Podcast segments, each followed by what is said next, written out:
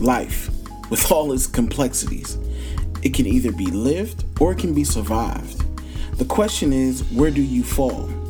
Now, God's plan for you and I is for us to live life abundantly, but how do we get there? Now, welcome to the podcast. You see, our goal at Live Alive is to encourage, empower, and equip you to live life without limits and discover how to live alive. It's Elder Patrick, and I'm so glad to be with you. Let's spend some time digging into this idea God, deliver me from people. Jonathan McReynolds has a song that inspired some really serious thought and really left some, really left a weight on my mind with this idea of God deliver me from people. Uh, this is a beautiful song. Y'all go check it out. Y'all go check it out. If I had rights to the song, I'd play it for you. But what I've discovered in digging into this song, God really began to deal with me on what this idea means because I believe the thought of God delivering me from people is something that each of us have to eventually come through, be it in our ministries, we got to be delivered from people on our jobs, we got to learn to be delivered from people in our families, in our finances, in the way we view ourselves. There's always a phase of life where people have left marks on us that we honestly need to be delivered from. And so I want to, uh, I just kind of want to pick at this whole thing. I just want to pick at this whole thing and really look at what Jonathan McReynolds opened up in my heart and in my mind as I look at it through scripture you know because the reality of it is all of us at some point have had have looked at people in our lives and say say god i can't do no more of them. I can't do no more of her mouth. I can't do no more of his attitude and pride. I can't do no more of his entitlement. I can't do no more of their neediness. We all have those points. And sometimes those points leave too much of a weight too much of a burden, too much of a stain on us, and really begin to devolve our evolution and keep us stuck in a place of fragmented hope, fragmented joy, fragmented peace. When John 10 10, our theme scripture reminds us, Jesus came that we may, might have life and have it more abundantly. Therefore, we got to learn how to be free from people. Yes, we need relationship let me be clear. This podcast is not anti relationship, anti community. If I was anti community, I really would be anti God because God designed us for community. Otherwise, scripture would never say that the strong bear the infirmities of the weak. The implication is the weakest portion of the community is always upheld by the strongest portion. And so we recognize that we need each other. But what does this whole idea mean about? The strong bearing the infirmities of the weak and still having the idea God deliver me from people. Having been there, uh, God began to deal with me. Yeah, yeah, God began to deal with me because I personally, in my own walk, struggled with viewing myself and attempting to use the lens and well, actually attempting to use the words of others to solidify the lens that I view myself with.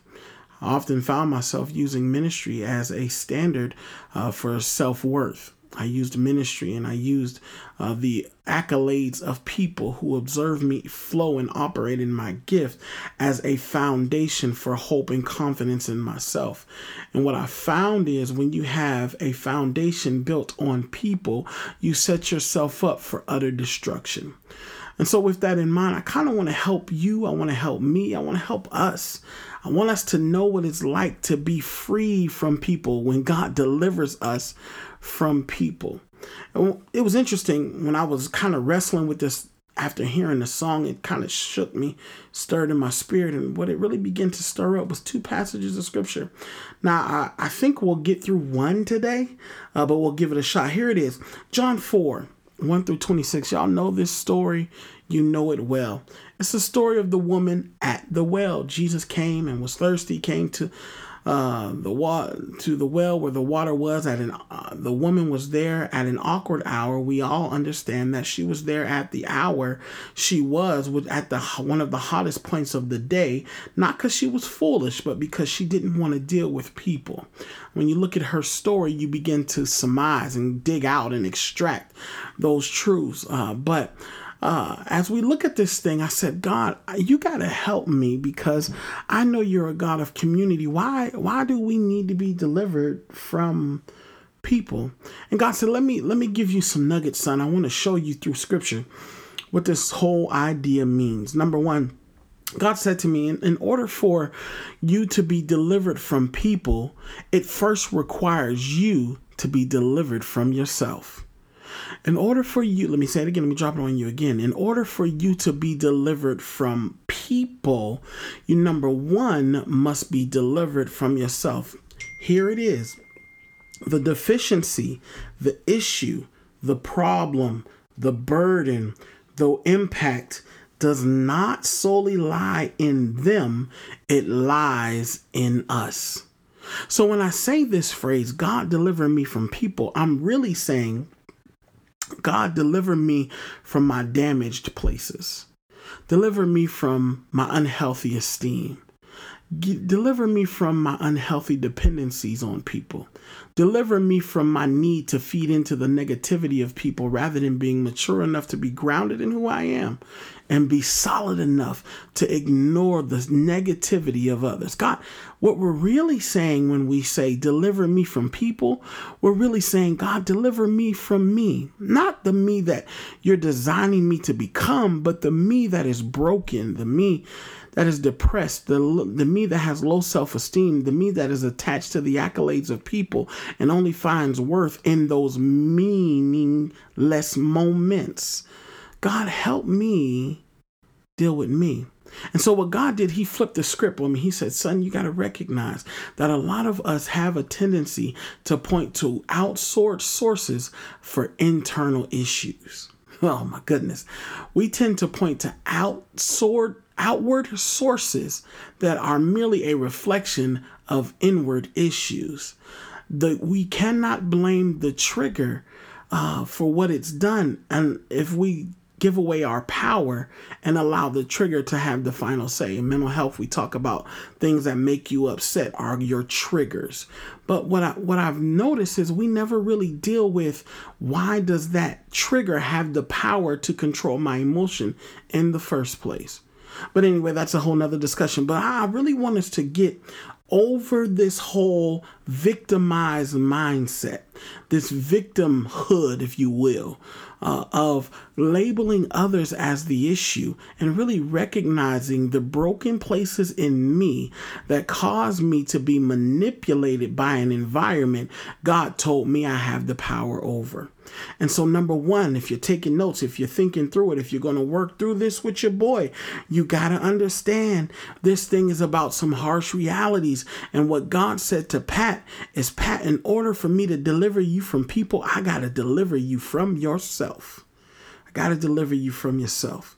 But when we look at this story, when we look at this description of the encounter and the dialogue Jesus had with this woman uh, that was uh, a, a, woman of Samaria who did not dialogue with the Jews because of religious uh, occurrences that happened many years ago that transferred into their ideology in that culture that day. And so here we are, Jesus comes and he has this dialogue. And throughout this dialogue, God began to lay out six key changes that must take place for us to be free, not from people, but from ourselves. Yes, this is a part of the process of being free from people, but it's got to start with me. Put your hand on your chest, say it, start with me. I got to be delivered from myself. Look at number one. Number one, let me give this to you. We're coming out of the book of John. We're looking at when you get a chance to sit and read uh, chapter 4, verse 1 through 26. John 4, 1 through 26. Here it is. This is where the story is. Number one, the first thing Jesus teaches us, it says, Jesus said, number one, here's the point. She had to recognize her relational distortions. The woman in the text, when she had this dialogue with Jesus, the first thing she had to do was recognize her relational distortions. Relational distortions. Uh, distortions are a twisted perspective or a twisting, a uh, manipulation, a malfunctioning, a misshapen state of something. When something is uh, um, when something is distorted, it's not in its true form, not in its true state. And so it is with us is that many of us have what is what I call relational distortions. In other words, we see people and we don't identify them for who they are, but we identify them by what we've been through. We identify them by our pain, by our obstacles. It's like this you have to understand what you expect in life is formed of two things your experiences and your exposure. Your experiences is something you went through yourself, your exposure is something that happened within your view.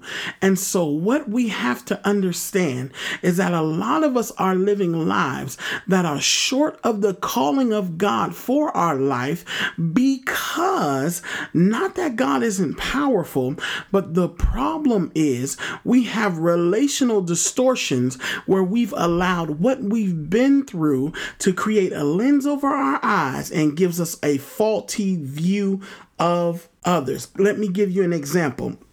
Now, look, I ain't gonna get on women alone because, brothers, we got our own stuff too. But one prime example I can come up with is the young lady who says that all men are dogs. What she's doing is she's living based on a relational distortion.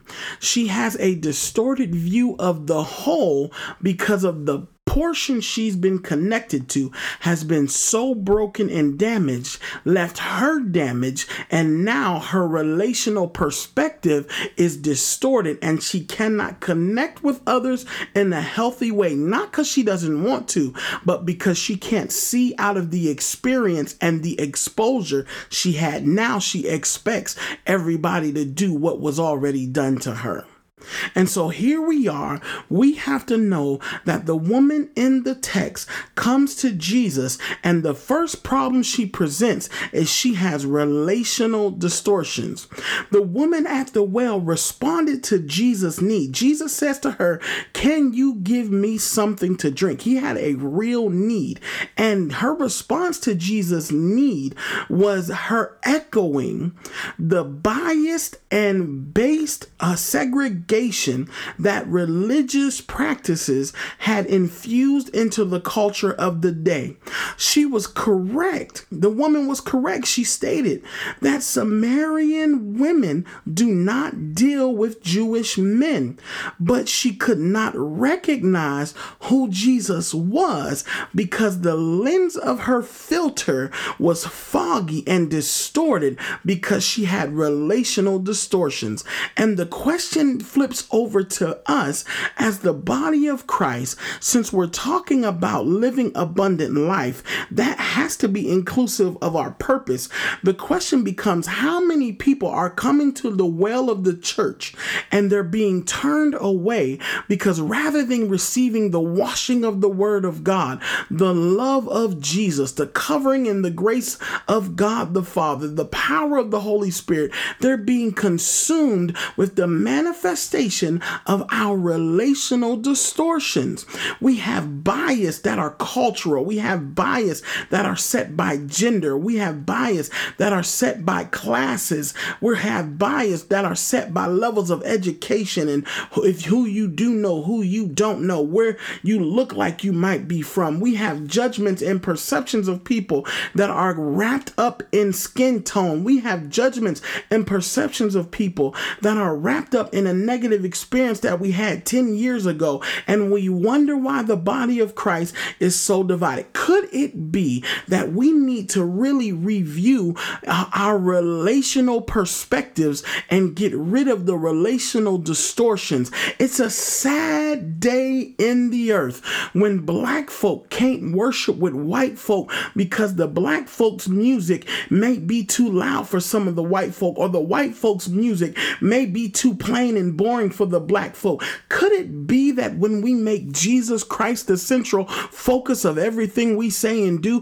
whether I like your style of music, I can lift my hands in worship because whether you're telling me how great is our God or you're singing the blood still works, I realize that God is the central focus, but my relational distortions tend to separate me from the brotherhood God is calling me to be bound together. And when this brotherhood comes together, we discover strength, resources, skills, and abilities we never would have had on our own. The enemy needs us divided with relational distortions, race, gender, classes, side of town, uh, d- denominations, uh, whether we believe this or that about the Bible, theological stance.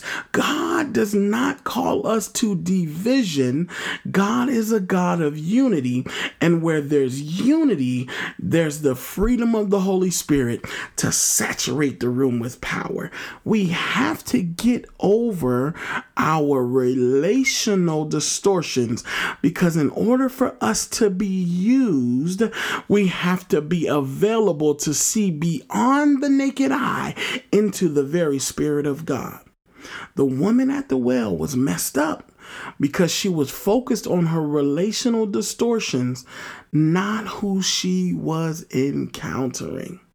She didn't recognize she was talking to the King of Kings and the Lord of Lords. Being delivered from people means I've got to deal with my relational distortions. Not hide myself in a church that looks like me. Not hide myself on a job where everybody talks the same language I talk. I can't limit myself by my dilemma, but I've got to deal with my relational distortions. Next thing she does, and I, am trying to move quick, I'm already 16 minutes in she had to recognize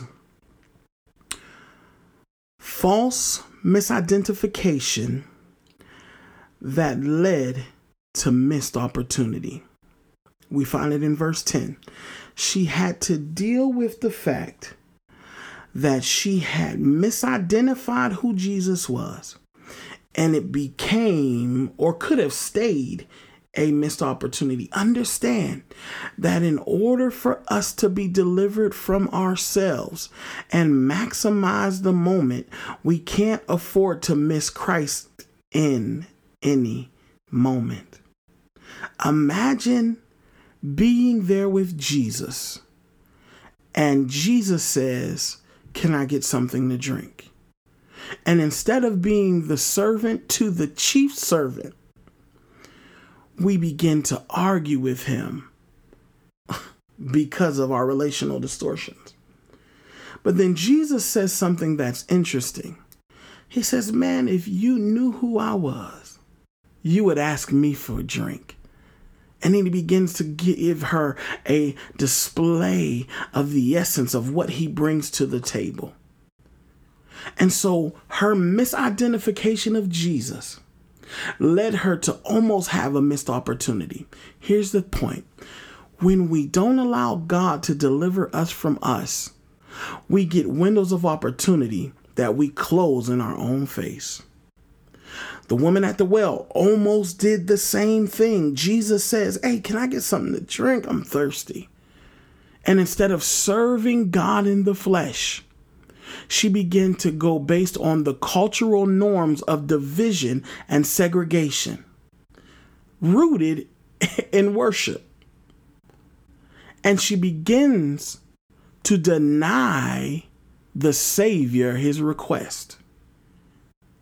I wonder how many times has God opened doors for us, those of us who say we need to be delivered from people? How many times has God opened doors for us and we've shut the door because we didn't recognize God in the moment? Whew. Man, that's heavy. You got to be careful not to miss God in the moment. Yeah, yeah, yeah. Because because there's windows I'm I'm a firm believer of windows of opportunity. I just am. I just am because I see them in Scripture. Uh, and let me give you uh, uh, an example of the passage we're going to deal with next in the next uh, podcast.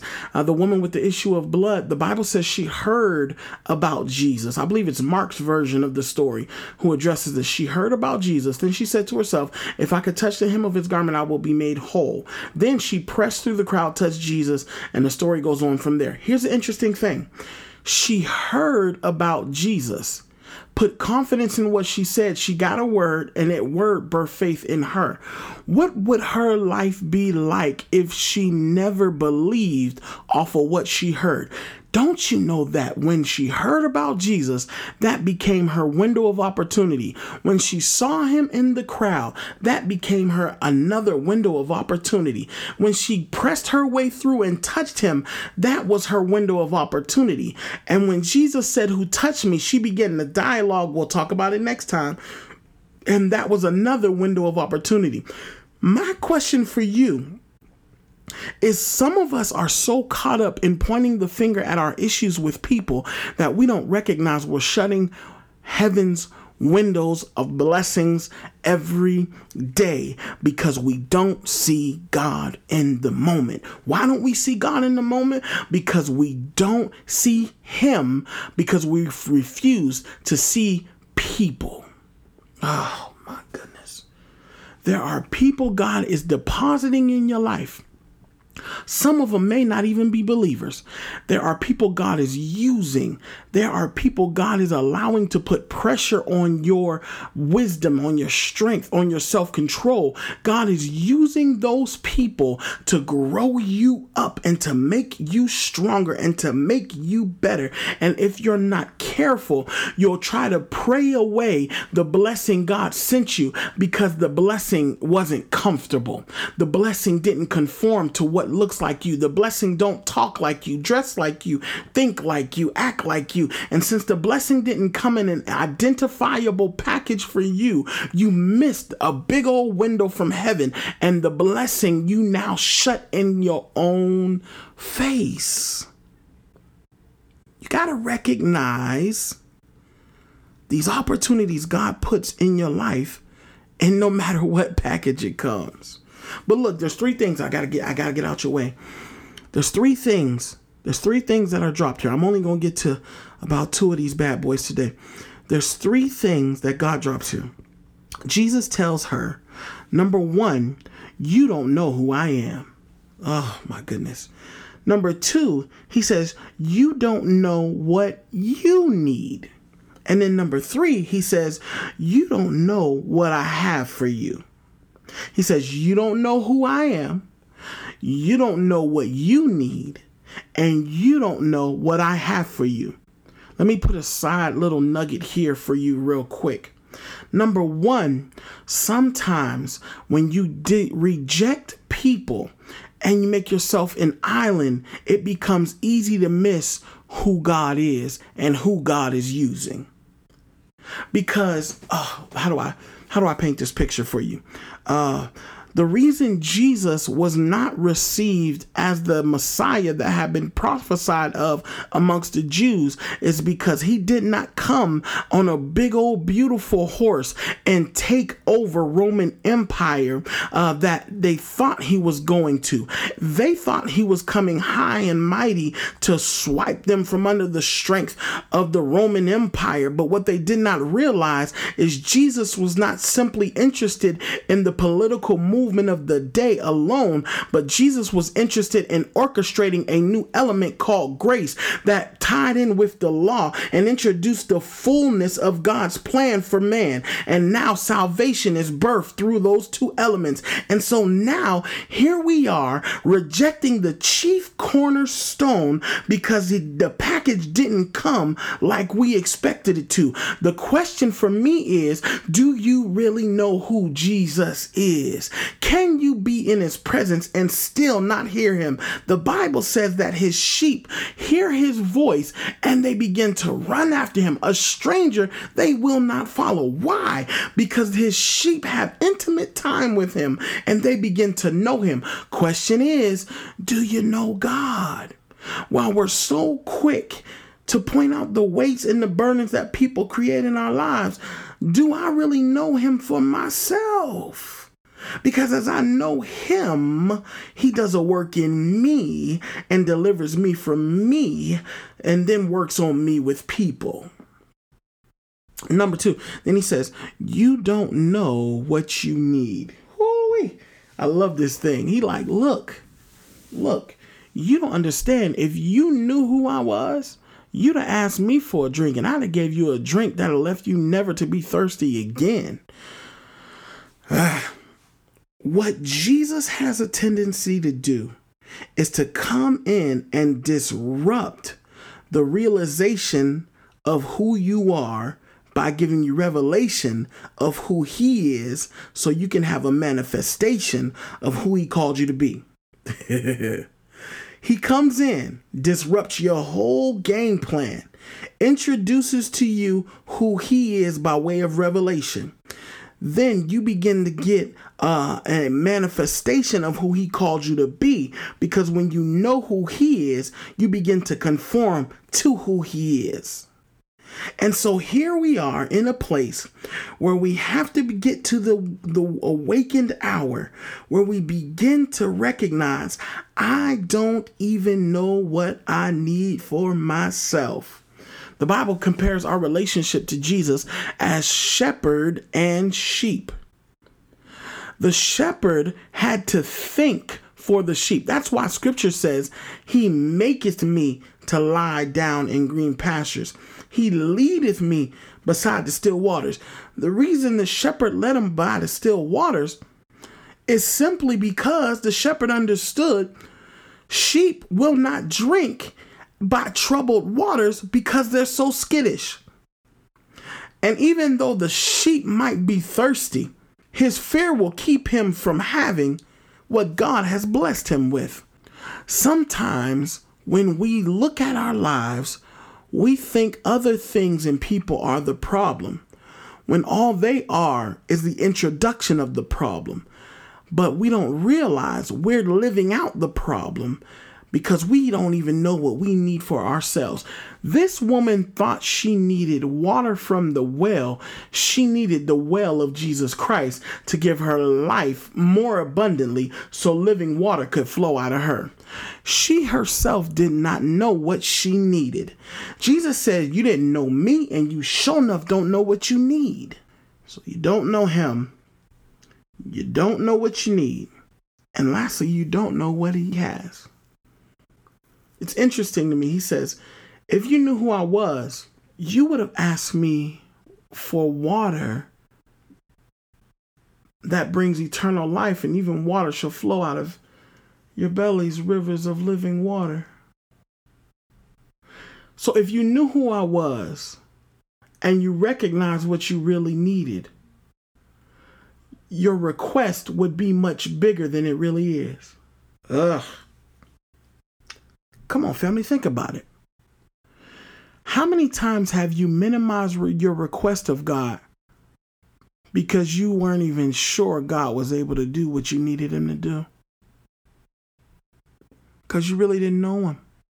Man, I've been there. Don't feel ashamed. We've all been there. Scripture says exceedingly abundantly above all you can ask or think. That's the capability of Jesus. So my thought is if I can think it, he could do that and more. So if I can think it, I can have it. Because if I can think it, he can do it. And if he can do it, I can have it. Because all things work together for my good. And he supplies all my needs according to his riches and glory, not according to my need. Listen to that. He supplies my needs according to his riches and glory by Christ Jesus. He doesn't even supply my need according to my need. If that wasn't the case, he wouldn't say, Prove me this day and see if I won't open up the windows of heaven and pour you out a blessing that you might not have room enough to receive. Why would God pour out a blessing that's bigger than what I need? It's because God ordained me to be a lender, not a borrower. But I cannot have that mindset because I don't know Him. I don't know what I really need. And lastly, I don't know what He has for me. I want you to think big. I want you to think bigger than being all by yourself and being comfortable with I'm all right, I'm alone, I'm good, I don't need nobody.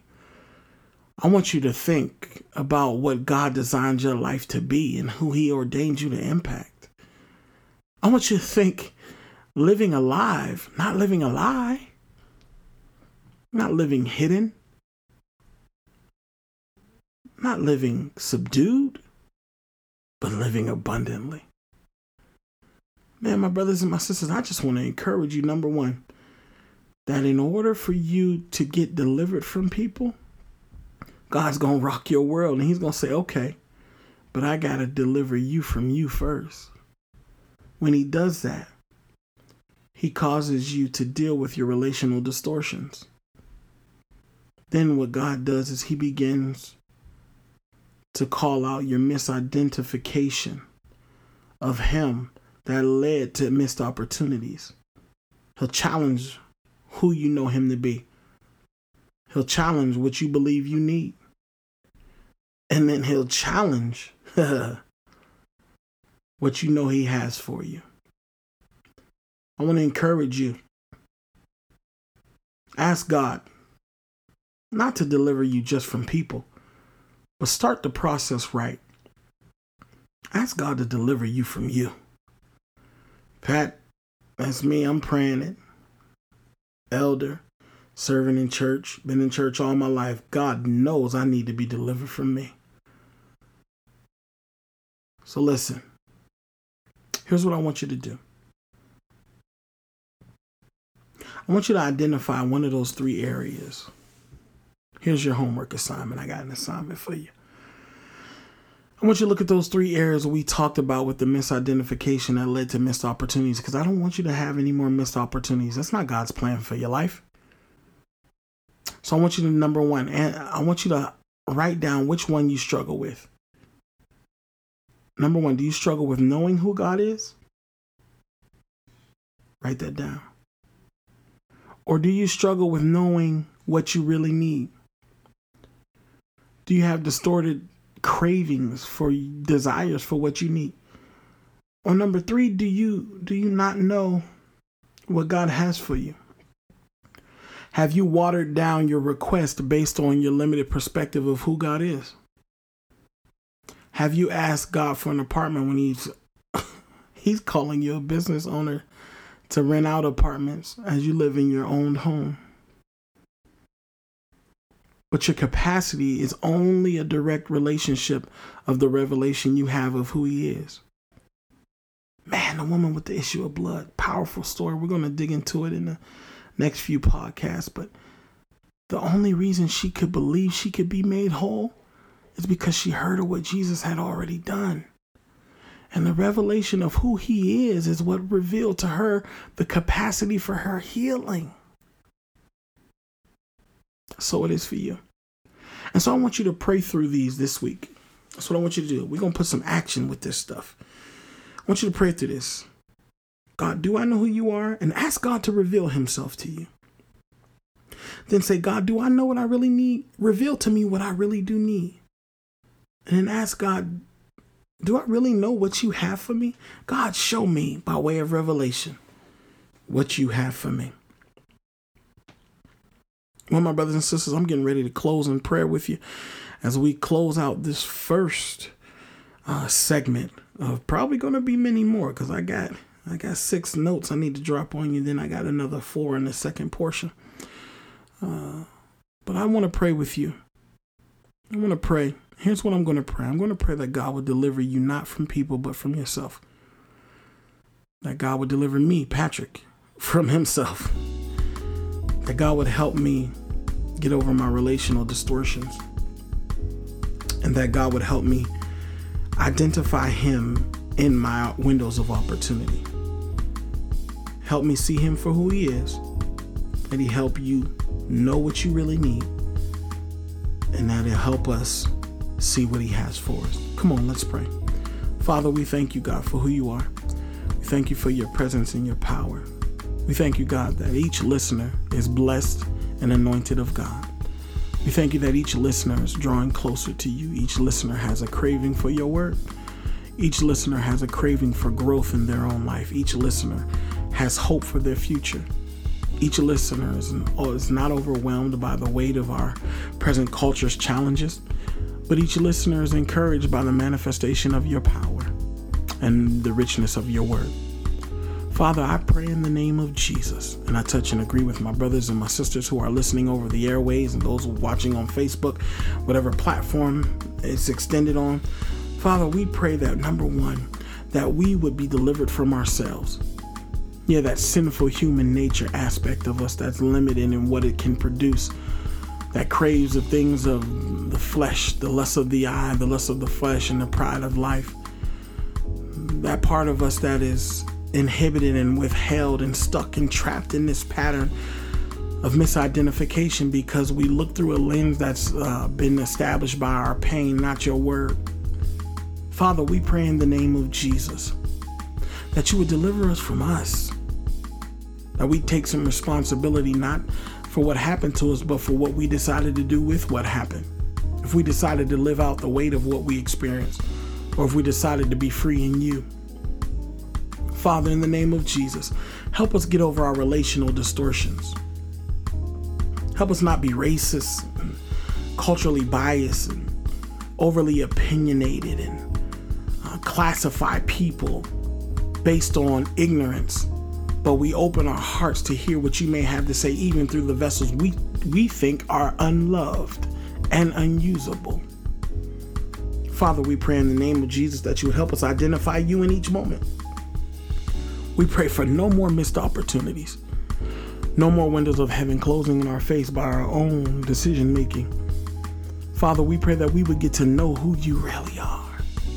That the re- revelation of who Jesus is would cause a trickle effect of revelation of who we really are in you. That we understand that we're destined not to do certain church stuff, but we're destined to be like Jesus. Father, we pray in the name of Jesus that you would help us know what we really need. Help us not look for pacifiers and numbing agents, but we would really reach out for the richness of the washing of your word, the water of your Holy Spirit to cleanse and move and feel those empty places that we've been reaching for other things, uh, food and money and uh, other habits and functions, even church, using it as pacifiers, but we're really not getting the nourishment we need because nothing can take your place. God, we need you. Show us who you are. Show us what we really need. And Father, finally, help us know what you have for us. No more minimizing our prayers. No more living below our means. But help us live abundantly, God. We submit this time to you. We thank you for the, what you're doing in us.